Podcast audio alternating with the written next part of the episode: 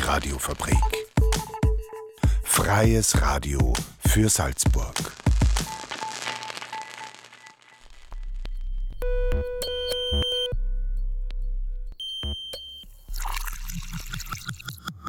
Unerhört. Der Infonahversorger auf der Radiofabrik. Jeden Donnerstag um 17.30 Uhr. Radiofabrik.at slash unerhört. Hallo und herzlich willkommen bei Unerhört, dem Nahversorger der Radiofabrik.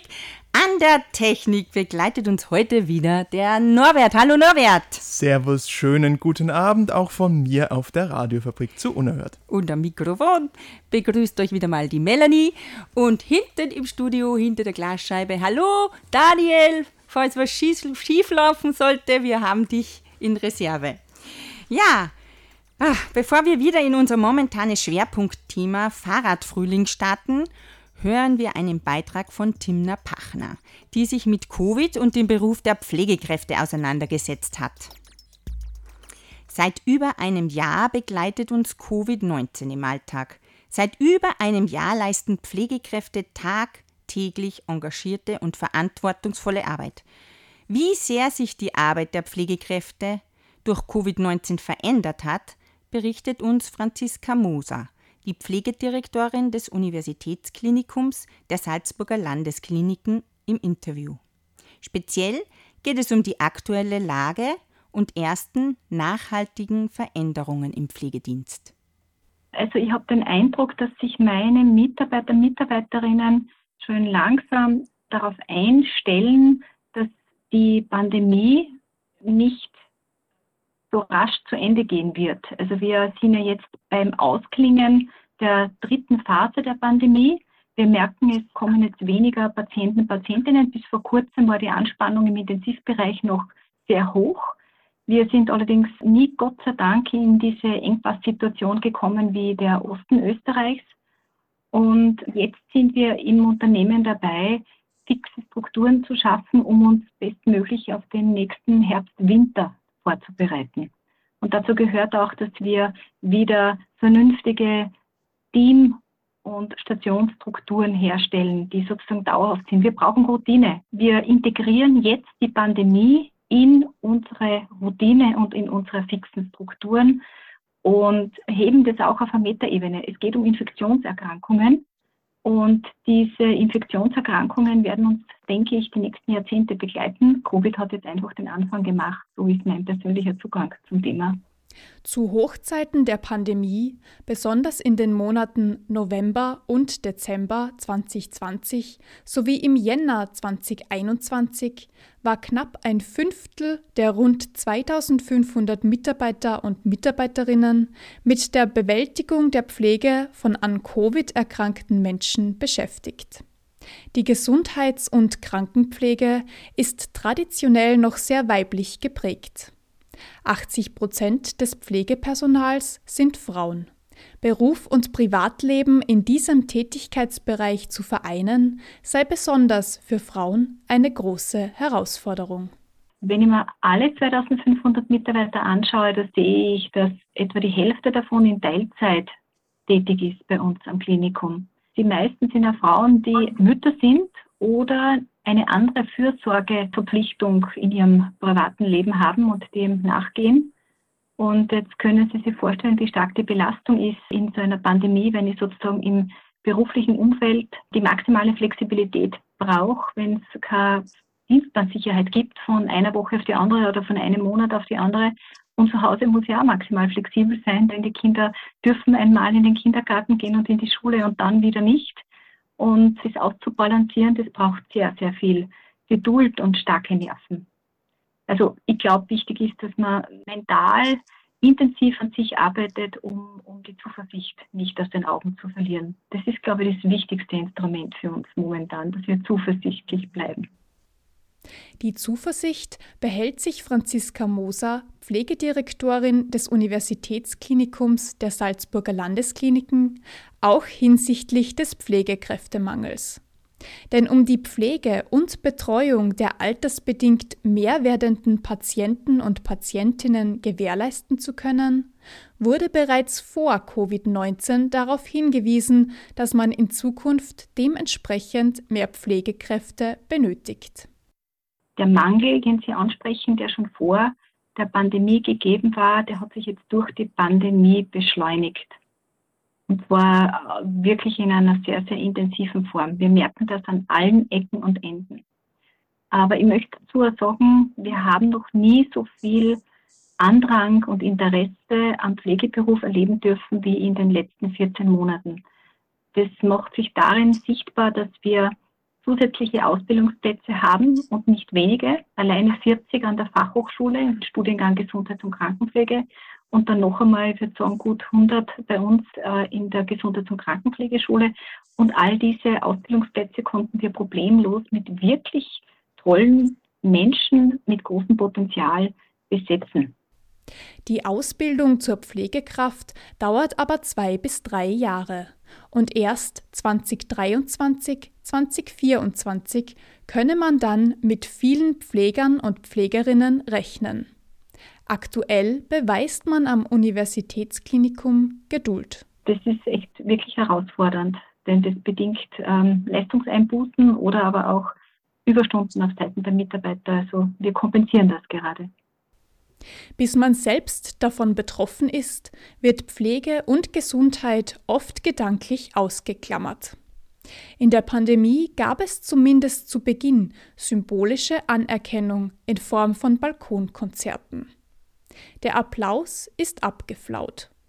Wie steht Pflegedirektorin Franziska Moser zu diesen symbolischen Gesten der Gesellschaft? Mir ist es wichtiger in meiner Funktion als Pflegedirektorin, gleiche strukturelle Bedingungen zu schaffen, also äh, Zugang und Beteiligung für alle in der Patientenversorgung beteiligten Berufsgruppen. Und für mich ist letztlich das von Wert, was übrig bleibt. Ich glaube, die Gesundheits- und Krankenpflege ist, tut auch gut daran, die Aufbruchstimmung, die es da jetzt gibt, und die gegenseitige Anerkennung und Wertschätzung gerade zwischen den Berufsgruppen jetzt auch für sich zu nutzen. Mir fällt auf, bereits in den ersten Gesprächsrunden, jetzt gibt es einen neuen Gesundheitsminister, ich habe niemanden von der Pflege gesehen in den Talkshows, die es da gegeben hat und TV-Sendungen, sondern äh, natürlich ist die Ärztekammer vertreten und das ist auch wichtig und gut so. Aber ich stelle mir immer die Frage, wo, wo bleibt denn hier die Pflege? Und das ist das, was ich meine mit junge Menschen wollen partizipative, flache Strukturen. Ich meine, es klingt abgedroschen, aber es geht schlichtweg um Beteiligung und dann werden auch nachhaltig die Menschen sich für den Pflegeberuf interessieren und die Menschen werden auch lange im Beruf bleiben. Die Akademisierung des Berufs war in Österreich zwar erfolgreich, aber dennoch sieht Franziska Moser akuten Handlungsbedarf im Bereich der Ausbildung. Die Aufgaben und die tatsächliche Rolle der Pflege ist noch keine akademische. Und natürlich muss sich die Pflege selbst auf den Weg machen, das ist klar. Aber das ist der nächste Schritt, den die Politik aus meiner Sicht hier zu gehen hat, nämlich nicht nur Ausbildung zu akademisieren, sondern eben auch die entsprechenden Tätigkeiten und Aufgaben. Es gebe Vorbehalte, große Ängste und falsche Eindrücke. Dass die akademisierte Pflege nicht mehr in der direkten Patientenversorgung arbeiten wolle, sei jedoch schlichtweg falsch. Die Studierenden wollen mit den Menschen am Bett arbeiten und nicht Führungskräfte werden. Also wir müssen wahnsinnig viel dafür tun und investieren, um hier in der Führungskräfteentwicklung in der Pflege erfolgreich zu sein. Betont Franziska Moser. Aus der Perspektive der Pflege ist jedoch das aktuelle Thema Impfen und die entsprechende medizinische Aufklärung noch dringender. Die Pflegedirektorin des Universitätsklinikums der Salzburger Landeskliniken dazu im Gespräch. Ich beobachte mit Sorge, was jetzt gerade im Moment hier passiert. Und ich denke, die Impfung ist der einzige Garant dafür, dass wir diese Mechanismen stoppen. Ich denke, hier sollte sich jeder in die Verantwortung nehmen. Da braucht es wieder einen ganz einen großen Solidaritätsgedanken. Und ich glaube, es braucht noch mehr medizinische Aufklärung. Also viel, viel mehr medizinische Aufklärung, dass man sich wirklich impfen lassen kann. Man muss sich nicht fürchten.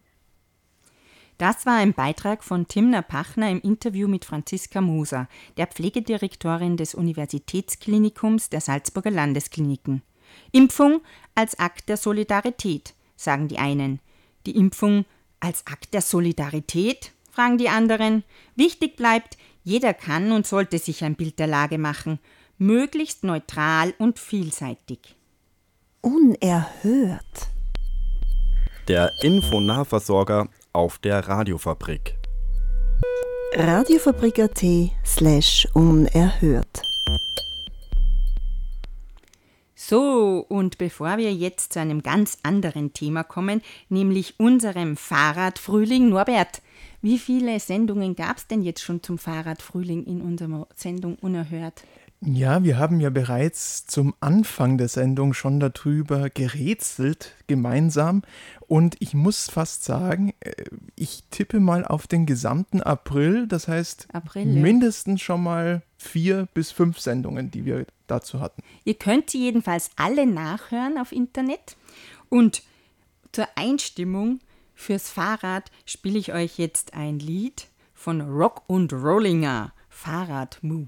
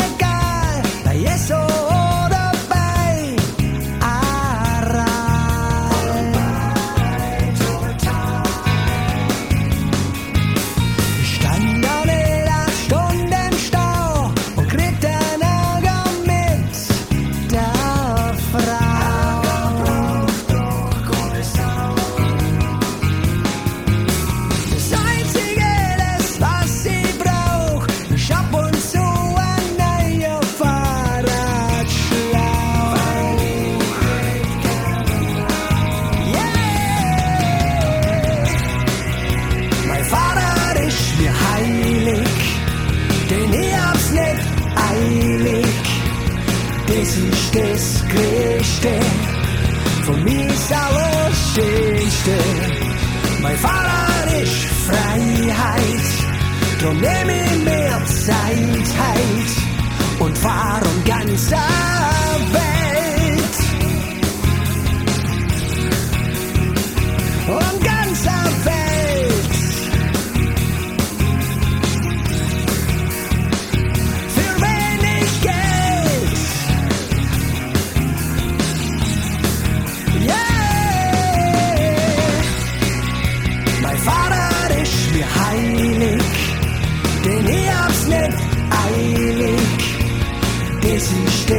Größte, von mir ist alles Schönste.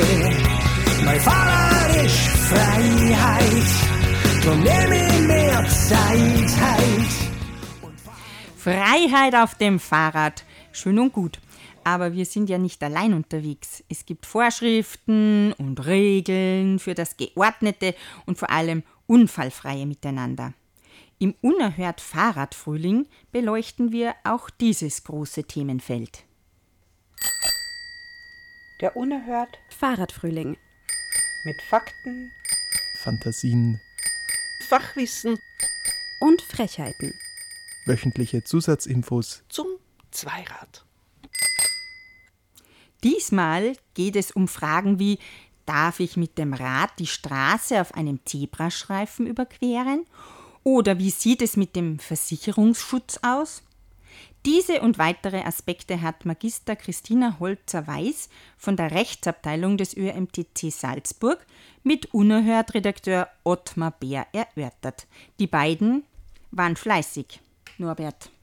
die waren mehr als fleißig. Die haben nämlich so viel miteinander gequatscht, dass nicht nur ein Beitrag rausgeht, sondern sogar ein zweiter. Ja, und das sprengt natürlich die Sendung. Sonst würden wir wieder Zeitprobleme bekommen mit unseren Liedern und so. Wir erinnern uns an eine gemeinsame Sendung zurück. Genau. Und daher bringen wir die Thematik rechtliche Fragen rund um das Fahrrad in zwei Teilen. Heute geht es um Aspekte der Straßenverkehrsordnung und um Folgen bei einem Zwischenfall. Fahrradwege. Wenn eine Radfahranlage vorhanden ist und der Gesetzgeber sieht als Radfahranlage entweder einen Radstreifen, einen Mehrzweckstreifen, einen Radweg oder einen Geh- und Radweg oder eine Radfahrerüberfahrt, dann muss ich als Radfahrer diese auch benutzen. Außer es sind Räder mit Anhängern über 80 cm Breite, mehrspurige Fahrräder über 80 cm Breite oder Rennräder zu Trainingszwecken. Die Ausnahme von der Benutzungspflicht von Fahrradanlagen ist, wenn ein Fahrradweg ohne Benutzungspflicht verordnet ist. Das ist das Eckige im Gegensatz zu dem runden Schild. Gehwege. Also das Befahren vom Gehsteig ist außer es ist wirklich ein Geh- und Radweg nicht erlaubt. Das einzige Rad, mit dem ich wirklich auf dem Gehsteig fahren darf, ist ein Kinderfahrrad und das sind Räder bis maximal 300 mm Felgendurchmesser. Strafen. In der StVO sind immer Rahmenstrafen zwischen 36 und 2180 Euro. Also allein das Befahren des äh, Radweges wird sich irgendwo im unteren Bereich ansiedeln. Fahrtrichtung. Wenn ich auf einem Radweg oder einem Geh- und Radweg eine Fahrtrichtung mit Bodenmarkierung verordnet habe, dann muss ich mich auch daran halten. Wenn ein Unfall passiert, kann mir sonst ein Mitverschulden angelastet werden oder unter Umständen sogar ein Alleinverschulden dabei herauskommen. Zebrastreifen. Ich bin als Fahrradfahrer ein Verkehrsteilnehmer und die Fußgänger befinden sich damit auf der bevorrangten Verkehrsfläche mit dem Schutzweg. Damit äh, sollte ich auch den Fußgängern ein, äh, ein Überqueren ermöglichen. Seit 2019 ist es ausdrücklich gesetzlich geregelt, dass ich einen Schutzweg nicht radelnd überqueren darf. Es ist nur möglich, wenn neben dem Radweg eine Radfahrerüberfahrt bezeichnet ist. Das sind diese kleinen Eckerl neben dem äh, Schutzweg. Möglich ist auch das sogenannte St. Pöltner Modell, wo Radfahrer und Fußgänger sich den Schutzweg teilen. Das erkennt man auch an so kleinen Rechtecken direkt, äh, äh, direkt auf dem Schutzweg drauf oder neben dem Schutzweg. Ähm, wenn ich, einen, äh, wenn ich einen, eine Radfahrüberfahrt überqueren möchte, darf ich das maximal mit doppelter Schrittgeschwindigkeit tun. Das wird von der Rechtsprechung mit 10 km/h äh, definiert. Und besonders, wenn ich eben dieses St. Pöltner Modell habe, wo tatsächlich Radfahrer und Fußgänger gemeinsam den Schutzweg benutzen dürfen, dann ist es umso wichtiger, auf das Rücksichtnahmegebot zu achten. Das heißt, dass man wirklich auf schwächere Verkehrsteilnehmer Rücksicht nimmt. Auf dem Schild ist es eindeutig ersichtlich, ob es sich um einen Schutzweg mit Fahrradüberfahrt oder ohne handelt. Es ist aber auch so, dass viele Autofahrer nicht wissen, dass es eine Radfahrerüberfahrt gibt und äh, den Autofahrern auch nicht klar ist, dass der Radfahrer tatsächlich hier die Fahrbahn überqueren darf.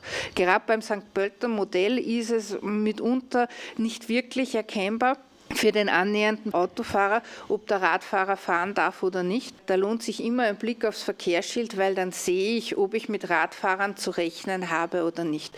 Im Prinzip, selbst wenn sich der Radfahrer auf dem Schutzweg befindet und der Autofahrer erkennt dies beim Annähern an den Schutzweg, wird er sehr wohl auch auf den äh, Radfahrer Rücksicht nehmen müssen. Einbahn also das Radfahren gegen die Einbahn darf ich nur dann, wenn es wirklich entsprechend mit Verkehrsschild verordnet ist. Ich habe als Radfahrer halt immer das Problem, wenn ich mich entgegen der gesetzlichen Regelungen verhalte, dann kann ich ein Mitverschulden, wenn nicht sogar mitunter ein Alleinverschulden in einem, äh, in einem Verfahren bekommen, wenn ein Unfall passiert. Beleuchtung. Es gibt keine Verpflichtung für Licht am Tag am Fahrrad. Das heißt, äh, ich bin auch rechtlich richtig unterwegs, wenn ich ohne Licht am Tag mit dem Fahrrad fahre. Es gibt in der Fahrradverordnung einfach eine klare Regelung, wie das Rad ausgestattet sein muss bei Dämmerung. Also das fängt ja nicht erst an, wenn es zappenduster ist, sondern wirklich ab der Dämmerung muss die Beleuchtung am Fahrrad einsatzbereit sein. Das Licht nach vorne muss weiß sein und mit dem Fahrrad verbunden. Das bedeutet auch, dass eine Stirnlampe nicht ausreichend ist. Die kann zusätzlich verwendet werden, aber nicht als alleinige Beleuchtung. Nach dem österreichischen Recht muss das Licht nur äh, fest verbunden sein mit dem Fahrrad. Es kann aber abnehmbar sein. Das ist nach dem deutschen Recht anders. Das Licht nach hinten muss rot sein, das darf aber auch blinken, wohingegen nach vorne wirklich ein klarer, ruhender Lichtkegel ausgehen muss. Also dieses moderne Lichtlein auf dem Kopf ist nicht zulässig als Fahrradlicht. Ist nicht eine Stirnlampe ist keine ausreichende Fahrradbeleuchtung. Man muss dabei auch immer bedenken, bei der Stirnlampe ist der Winkel, mit dem das Licht auf die Straße trifft, ein relativ weiter. Das heißt, das, was direkt vor mir ist, sehe ich nur mit der direkten Fahrradbeleuchtung, nicht aber mit einer Stirnlampe. Versicherung. Fürs Fahrrad an und für sich gibt es jetzt keine eigene Versicherung. Also im Gegensatz zu der Schweiz, wo zum Beispiel jedes Fahrrad mit einem Kennzeichen ausgestattet werden muss, gibt es keine Versicherungspflicht für Fahrräder in Österreich. Die einzige Versicherung, die in einem Unfallsfall eintreten würde, ist die Privathaftpflichtversicherung. Die haben wir oft bei der Haushaltsversicherung, auch manchmal bei Jugendkonten oder Ähnlichen dabei. Das Wichtige bei dieser Privathaftpflichtversicherung ist, dass die nicht nur dafür da ist, im Schadensfall einen Schaden zu bezahlen, sondern auch ungerechtfertigte Forderungen von mir abzuwehren. Das heißt, die Haftpflichtversicherung wirkt in zwei Richtungen. Wenn ich einen Schaden verursache mit dem Rad bei einem Unfall, dann zahlt die Privathaftpflichtversicherung den Schaden.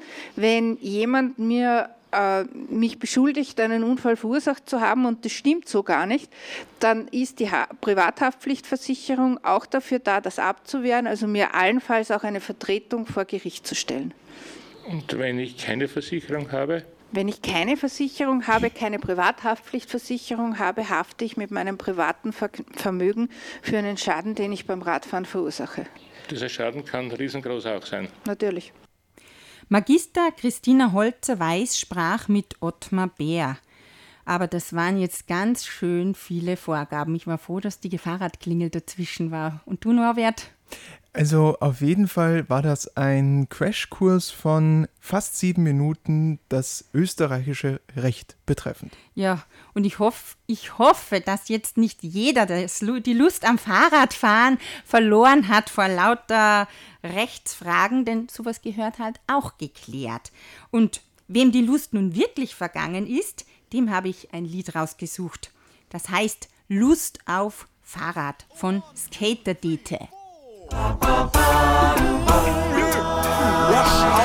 Viele Autos aufgereiht im Stau. Jeden Morgen, jeden Abend, boah, das ist echt mau.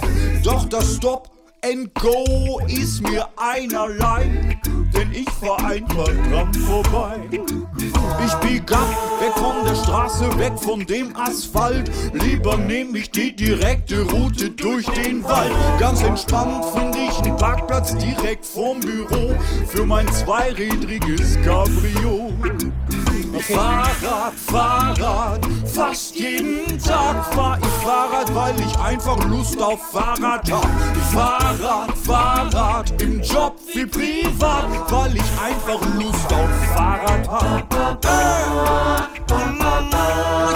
Fahrrad, gerne Schokolade bin da ganz entspannt. Diäten trete ich mit den Füßen, darum bleib ich schlank. Ich bin outdoor unterwegs, das hält den Kopf agil. Und jeder Weg wird zum Ziel. Meine Reifen sind geölt, hab auf der Kette Luft. Ich genieß den Fahrtwind und den Eilenriedenduft. Kurv um den Maschsee rum, am Stadion vorbei. Und das vollkommen abgasfrei. Ich Fahrrad, Fahrrad, fast jeden Tag fahr ich Fahrrad, weil ich einfach Lust auf Fahrrad hab. Fahrrad, Fahrrad, bergauf und bergab, weil ich einfach Lust auf Fahrrad hab. Am Kanal mit Rückenwind, das ist was so wie Fliegen. Manchmal auch Zickzack, wenn auf dem Weg mal Scherben liegen.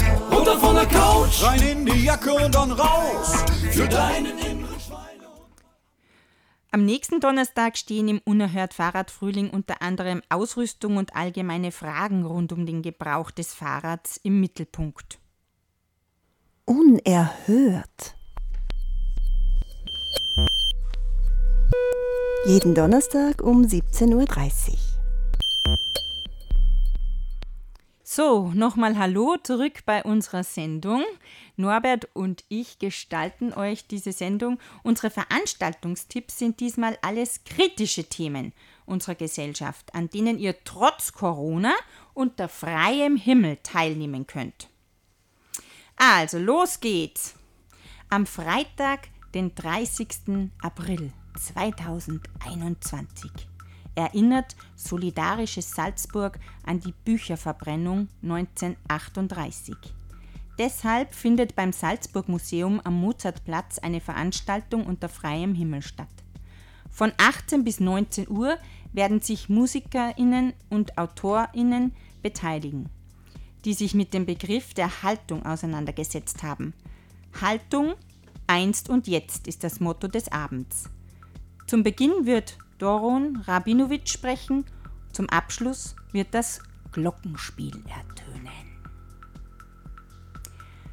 Weiter geht's. Am Samstag, den 1. Mai 2021, geht es auf die Straße zur 1. Mai-Demo.